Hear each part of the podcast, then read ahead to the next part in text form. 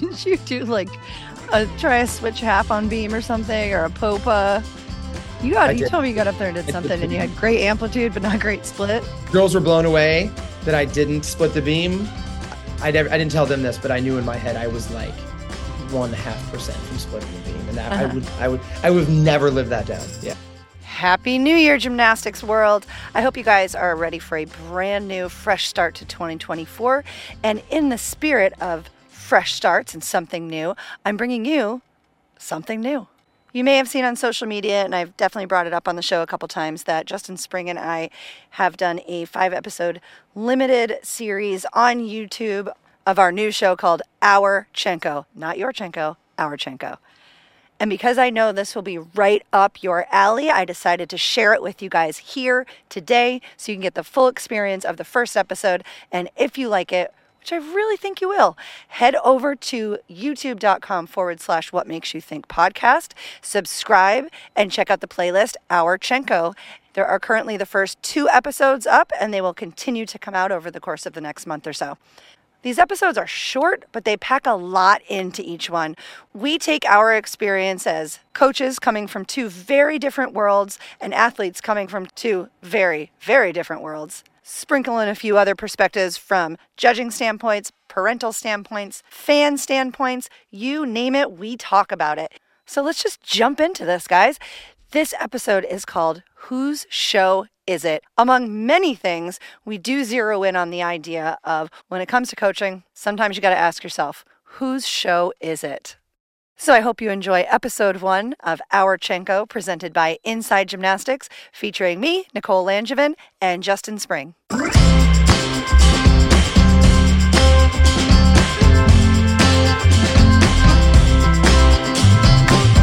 Welcome, ladies and gentlemen, boys and girls, to our mini-sode podcast with your favorites, Nicole Langevin and Justin Spring. yeah.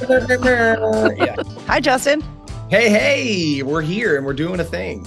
And you sound so professional. Well, you know, at some point you got to class it up a bit. We can't just uh, can't just drop in on a hundredth episode and think you're gonna, you know, just Get away unscathed. scrap a, hundredth episode together. To like this. This came with slightly more preparation. Although uh, I don't know if it would have been as funny with prep. I think the way that it just happened, and hopefully that's what's going to happen right now. Uh, Yeah. Some magic. So, welcome to uh, a show where we answer the age-old question: Whose Chenko is it really? That's my Chenko. It's your Chenko. This got two thumbs. This This, guy's Chenko.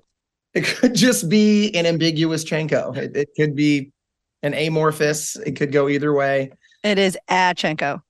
It's a Chanko. I don't even have a Chenko to Mm. necessitate your Chenko or my Chenko. That is for our Wayne's World friends. Okay, so Justin, as everybody knows, we uh, come from two similar yet very different worlds. Yeah, you can say that. The men's and the women's. And we've had a lot of conversations about the similarities and the differences. Some things we agree upon, some things we definitely don't. And now you're in this world of women's gymnastics, which is so fun for me to watch. It really is. yeah. So I have a question for you then. Okay. What actually, you guys haven't started competing yet, have you? We've been through a year. I'm You've in my been through it. 14th month here at Alabama. Okay. My Uh, timeline's all so I've been up. through a full calendar year within the program. So we, we've I've seen it all. That's not to say Okay. that I'm a master of anything, but yes. Okay. been- So what tell me the difference going into warm-ups at a competition as a men's coach versus a women's coach. Now this is both on the collegiate level. I want to hear if these are as different as they look at the elite level. Hmm. Uh, well, so again, I have to I have to acknowledge that my role changed dramatically as well. I went from a head coach to an assistant coach. So that I think that that has been the one separator for me that makes it hard to define truly what are the differences. Now, with that said, there's certainly some observable differences um, when I just have my my eyes open and I look around. There, there's a lot more. Um, there's a rollout. Like there is a minute to minute. It's it feels more like a TV show. Um, Hmm. and you're prepping and then commercial break and then we have like w- women's meets are to the T, like to the minute, and you gotta you gotta be ready and hustle. And I think with that comes maybe a little bit more um, drilling, like uh, as far as like making sure we're prepared for that. And so, mm-hmm. um, because when the when when like that timeline starts, there's no stopping it because TV's involved. The other teams, they've read the rule book, they know exactly what's to happen. Whereas a men's meet, it's like half of half of our intro, we walk up to each other and we're like, "What time's warm up start again?" And we're like, "I don't know. Ask the event management guy." And he's like I don't know. It's on the paper. I emailed you guys like months ago and then two two weeks ago and then like mm-hmm. yesterday. And they're like, you sent me an email? I'm like, yeah. And you're like, like that's that's more of a typical men's. Right. Um you can end the sentence right there. Yeah. That's more of a typical men's. That's also, I mean, maybe that's also the difference when something's getting highly broadcasted versus something that's not. Right. And that's where I say, I don't know it's fair to say that the only difference is because it's a men's meet versus a women's meet. Like, I think out of necessity, women meets have had to become more structured, more organized because, like, that's a huge part of the show is that we fit a perfect time slot to our time slot to include time to elaborate, play, you know, replay, video replay, and um, kind of set the set the the moment, if you will, of of that broadcast. And so um, it's perfect. You got an hour and 20 minutes of gymnastics in a two hour time slot makes for a great show. Men's gym, you got three hours of gymnastics crammed into a two hour and 20 time slot. And TV's like, what do we do with this? So, what about? I want to know like the actual when you get into the gym, the expectation of what you're actually supposed to do at warm up because this has come up before and you know when on my show when i had blaine on we had this whole conversation about like uh, them being at Worlds and like the guys sitting in a circle, just like rolling their ankles around, yeah. and then they're looking at the girls going like turn after turn after turn, and yes. like Anya Hatch is out, and this one's out, and that one's out, and he's like, "Why did you, that was during podium training and warm ups? Like, was that necessary?" You gave it your all an hour and a half before the meet started. Like, why did we do that? Yeah, that I think that without so it's funny. I had coffee. We do coffee with the coaches. It's our athletes come in and then like I we had that this morning with two of my athletes and I was asking I was like what do you think some of the differences are between men's and women's gymnastics and this was the first thing out of their mouth was like guys warm up their routines like it's the first time they've ever tried it like and I'm like that's not true and then I'm like it does it does appear that way though that way. Um, I will say that that was a big push in my Illinois program was like every time you do a skill it is in the bucket of muscle memory of the way that you want it or the way that you don't want it. And so which bucket are you filling up, right? Like mm. you want to fill up the one that the, more the, the more times you do it the right way, the more likely it's going to show up that way when you in, in the pressure yeah. of the right. You're building muscle memory literally. And so however hard we push that, the slop still came out. Like it's just it's built yeah. in where you're just yeah, you kind of like throw your body around like a rag doll. That's how we warm up. Right. Um, you do. You but roll literally just warming up, not performing. I think that might be the difference. Is like a men's yeah. warm up is a, is a lot more of a roll around, and then like we kind of warm up on the events. Whereas like the girls have already done like a 16 mile run around the floor with their ankle mobs and their and they're like their bunny hops, and then like they're like like almost semi cardio, and then we start the lines and we do the leaps, and then we do the punches. And so like after 48 minutes of like truly warming up, um, then you get to the event, you are actually warmed up. So then it's like right to it, dialed in. Yeah. Decision. Whereas the guy, like, yeah, we got we got done like we got done like rolling out, like we just got out of bed, and then it's like, oh, parallel bars. Now it's time to warm up, and you warm up like on the parallel bars. So right, that, that, right, that contribute to this a little bit. Yeah.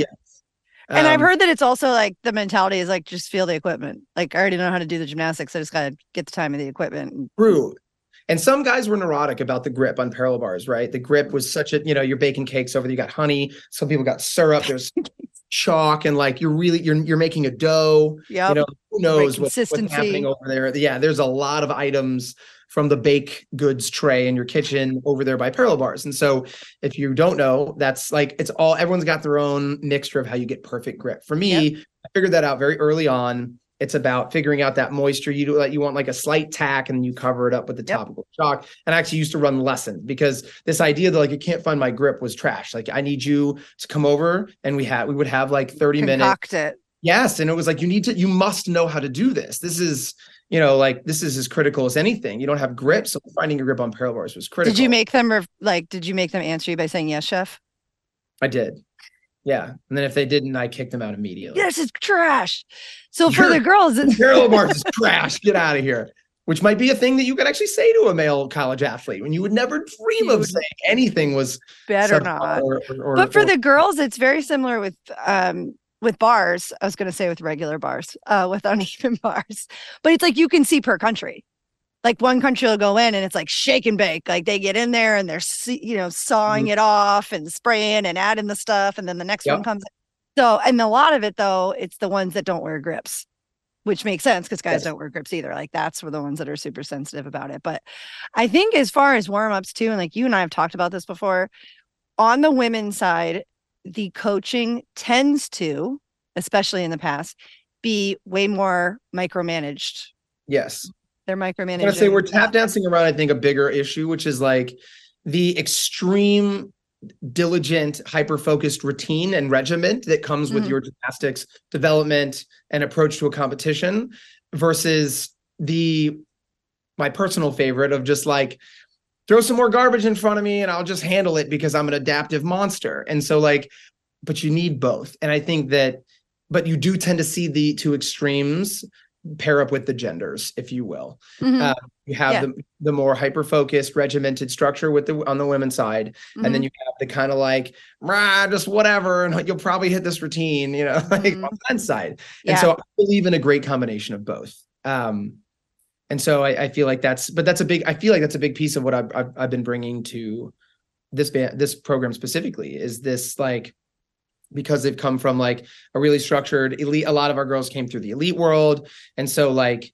getting them to realize they have investment in their, in their journey, in their gymnastics. And we want them to have investment. We want them they to have a say in what they do and what they need. say you have to realize how scary that is though if you spent your entire career and upbringing sometimes literally being told you don't get to Mhm. have an opinion here or Mhm. a voice Mhm, uh, in extreme cases right Mhm. and then now we're trying to get them to not only have a voice but to use it and to and to have an opinion and have really solid and concrete buy-in and investment because i like this skill more because i've had an experience with this skill and it makes me feel nervous and a me even though i hit it all the time in practice like those are really critical Yeah. pieces to know when you're trying to seek perfection every friday night at an SEC meet you know mhm. women's gymnastics and I hope at that point they do know what they need, or, and you know that's a Yeah. huge life skill.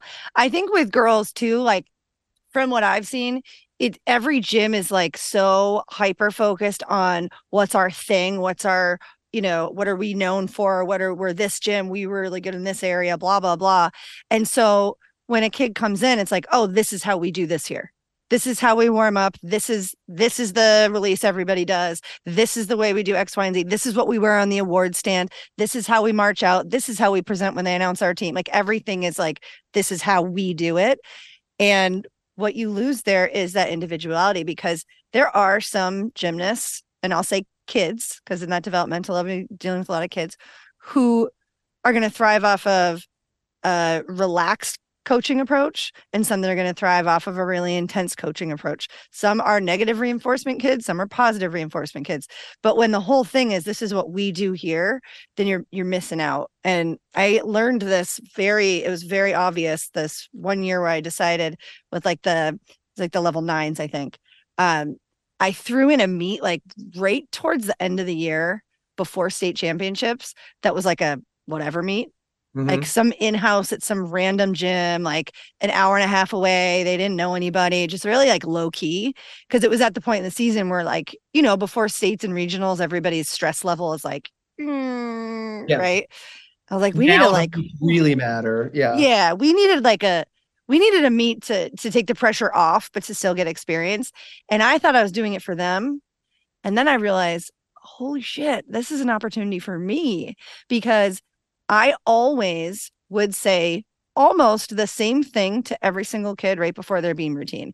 And if it worked on the first one you better damn believe that on that next one i stood in the same spot with the same you know with the same foot in front and said the exact same thing and then pulled the board at the same time and walked away and stood in the same spot because you know that affects their performance. Yeah. and what i what i was forgetting was there's a whole possibility out there that i'm selling them short or or not providing them an opportunity because i won't change my approach. So i took that meet and i just i remember the first kid who i was normally very like in her face like not in an angry way but just that's that's how we did it and she always did well and she was kind of expecting it and i just patted her on the back and i go all right see you on the other side and i walked away like just to see. And you know what? She did the same freaking thing she always did. Like I really didn't have that much effect, but that's what I'm saying though. There's like there, there's ways that I think coaches are get a little too um I can't ever remember this word. show is this? What? Yeah. Well, exactly. Like they think that they was one of the first questions I asked A- Ashley. Is like, it was like, do you, do you have like a do you have like a rom com final scene with all of your athletes before they do their beam routines? You know, like a Right. you can do this. Right. You got this. I believe in you. Deep You're- breath. Yeah, you're and it's just like I, I remember watching on TV and I'm like, that's a lot. And like I'm not, I don't know this gymnast, but it would appear mm-hmm. to me she's miserable right now in this moment. And like some people need that. Some people need the slap on the back, and some people need the why are you looking at me? You got this, kid. And they're like, You're damn right, I do. You know, and Mhm. like but I think that that is going back to your point of like the team versus individual approach. Like, I think that is the single biggest thing to figure out of what are the things that are undeniably specific, and we don't waver on those things for a team's team standpoint. And some of it comes into how we walk into the arena and how we present ourselves and how we dress to how do we warm up and how do we approach our our stretch, honestly um, I think that's one of the biggest things that that you have to figure out as, as a program because yeah, you are compromising some of your but but sometimes you have to do that. For me, it was always the pommel horse guys doing some of the like the introductory leg stuff. They're like, it's literally counterproductive for me to make my legs bigger and stronger as a pommel horse specialist. And I'm like, you're not wrong, but in this moment, I need you to just be a team player. This little bit. I'm not going to have you do the squats. We will tailor and and hyper focus a little bit more on the post strength Mhm. weights but in this introductory kind of warm up strength just kind of kind of zip it and just buy into the team mentality okay for me big guy and uh, they're "Arr," like and they would offer suggestions and to the point where i had to come up with like literally it was a um it was like a, a hypothesis testing they were like if you have suggestion to change don't come with a complaint come with with a solution. yes come with a solution they're like Yeah. instead of this could we do planche leans and i was like if you are a pommel horse specialist rather than that exercise, you can do the planche leans. And they were like, okay. And I was like, okay. And so I so I believe in that, right? Um, Mhm. but it's hard. It's hard because you want to make believe or you want you want to stick to your guns. Like the whole team just does this. But also, that's because that's what works for you. And Yes, it's easier to have everybody do the same thing because then you can be consistent. it but is much easier, isn't it? But you're not Mm-hmm. maximizing your team, I don't think. no. And another another thing that's big on on our side, I don't know if you experience this at all, but this whole thing with pressure sets during Mhm. meet season. And the pressure set typically, let's say for beam again, is you have to hit your pressure set and then you get your assignment. So if you hit your pressure set, then you don't have as many routines. But if you don't hit your pressure set, then you have to do 75 routines. So then the question is, well, what does a hit actually mean? Yeah. You know, and so, you know, if you have a kid, which I did, that she, like she, if she if her timing was just right and she really put everything into it, she would hit 180 on her switch leap.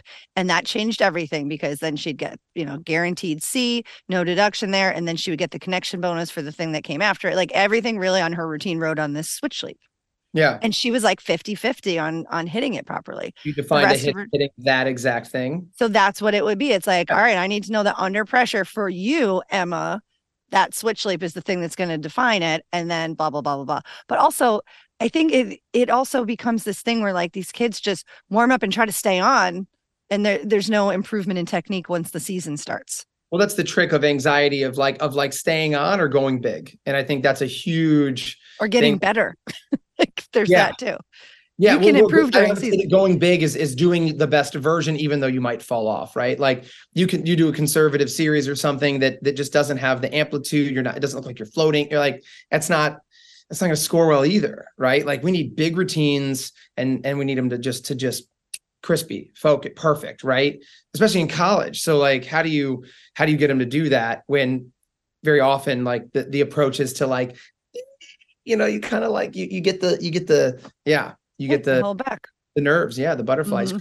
and then you hold back, and that's not going to result in a great beam routine. I love that you just used the words series and amplitude. What's happening? Just that was great. I don't It even beautiful. Dabble, I don't even dabble with beam, but I, I'm over there. That was a beautiful thing. I'm over there. Uh, don't do you it do? on occasion? Didn't you do like a try a switch half on beam or something or a popa? You got I you did. told me you got up there and did something and you had great amplitude, but not great split. Girls were blown away that I didn't split the beam. I never, I didn't tell them this, but I knew in my head I was like one half percent from splitting the beam, and that I Uh-huh. would never have lived in that. I would, I would have never lived that down. Yeah, I also did a standing back tuck on a, a high ropes course beam. Nice. Yeah, and none of my team did anything. Any That-. Sounded pristine through their new microphone. Yeah, thanks. Yeah, it's my new toy for this mini series Yes. where we break it down. Yeah, Break it down. Yeah. The uh, psychological approach of of developing your individual. You know, I watched a great, and I, I knew I was going to bring this up because I fell in love with it so much, and it's where we are, big piece of what we're doing with our team. But I, I kind of thought about it a little bit with how you were breaking down your thing with Ella on Beam, and it was the building building trust with people or within organizations. And so I defined it a slightly different way. And I don't even remember how I did it on our team retreat, but the podcast I listened to defines trust as um, authenticity, empathy, Mhm. And logic. Okay, And so logic being like like they they they see the logic in your plan or your development, like the direction of the way that we're going. Um, think about it from a contractor standpoint. Like, you know, you run through like how they're going to fix your shower, and they're like, "We're going to tear your kitchen apart," and then you're like, "Wait, we're working on the bat, right?" Like, I don't trust this guy, even if yeah.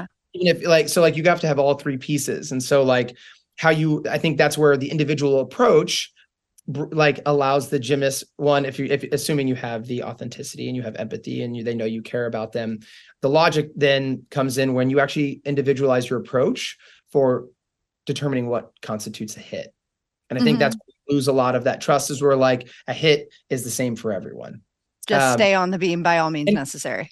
yeah, because you know, and then and then really the true hit is like the score because the score reflects truly what a hit is. Um, but then you know, you pop into any NCAA meet, who knows what scoring is going to look like? no. which, which things are going to enforce or not enforce. So, and I think there's have- a I think there's a number four to that though, which is follow through. Like you actually got to do what you say you're going to do yeah, for somebody to trust. Then again, right? but that's in I feel like in the in the the like authentic like the authentic piece, right? Like not following through, you'd you'd be you'd be, you'd be kind of a liar, so you wouldn't Mm. be authentic in your se- in your in your person. I don't know. Wasn't my podcast. I just liked it as far as like what what what it takes to kind of bring to a relationship to Yeah. help build trust to move on. Yeah. I like I that think logic it's part like too. The, the logic part was the thing that I think I didn't really necessarily put together because you think that if you come and like everyone knows a trust building exercise, like tell like a personal growth story or whatever, like then you share that, and so like that develops that like who you really are, and then if you really listen, you, you're developing some empathy of like what this person's gone Yeah. through, and like boom, trusting relationship. The logic piece is what I didn't really think, and and then uh, when you pull that out as a coach, how important it is for them to see and understand like why am I doing this drill when I'm actually trying to get this skill? Like this generation, I think more than ever now needs to understand the logic behind. Like I know you have my best interests, and I actually trust you because we've been together for ten years now, as an athlete. But I just this progress, for this progression doesn't sit well with me. Like why are Yeah. we doing this again? And, and that so- mind body connection is so and more if you're just doing it, like you're just doing hollow holds or you're doing hollow rocks. And as a coach, you're like, this is gonna be so good for them for clear hips. Oh, you know the application nine if- different ways. yeah, client, right? But all you're doing Like, is getting a stronger hollow hold. But if a kid is actually doing that and thinking, drop, drop, yes. drop, drop, and doing it in their brain. of that, right? Like mhm, where does that really show up in my gymnastics? Yeah. Versus I just like having this box off and we'll move on to the next thing. You know, like I saw this cool drill on YouTube, so we're gonna start doing it. yeah, Doesn't yeah, it doesn't have the same the purpose. logic connecting the logic for them is going to increase the trust and thus buy into the to to doing and following through on those things. yeah Yeah, i've had we just got off the summer of a million congress lectures and after doing you know giving a whole lecture and and providing all these different options for drills and this and that i, I would always tell people like don't go back and start doing these because you like it. Like don't oh i love that one. That's cool. Like what about it do you like or does it actually fit in all of these other things that you're doing? If not wait get through the cycle that you're in and then go back and make sure that it actually suits the rest of what you're doing. But I think that's a big thing that happens. You know, the coaches come back and they're so excited. I know that feeling and I think it's amazing. But then start just throwing all this new stuff because they saw it instead of like marinate with it and figure out where does it fit. And the other thing is developmental program as a whole, right? Like what holes are you missing? Do you need this? Or did like do you need you it now? Yeah. Is it is it consistent with the other things that you're doing? Because there's more than one way to do things, believe it or not. That's why there's In gymnastics? there's so many. No. I mean, my way's the best, but there's, you know, a lot. yeah, mine too. For sure. but there's the other aspect too of if you can't simply if you can't explain it simply, you sh- simply shouldn't explain it. I can Oh, never say that right. Did I say it right? Yeah, no, I like that. If you can't, you can't simply explain, it, sim- if you can't explain it simply, you simply shouldn't explain it. there it is. That's the one.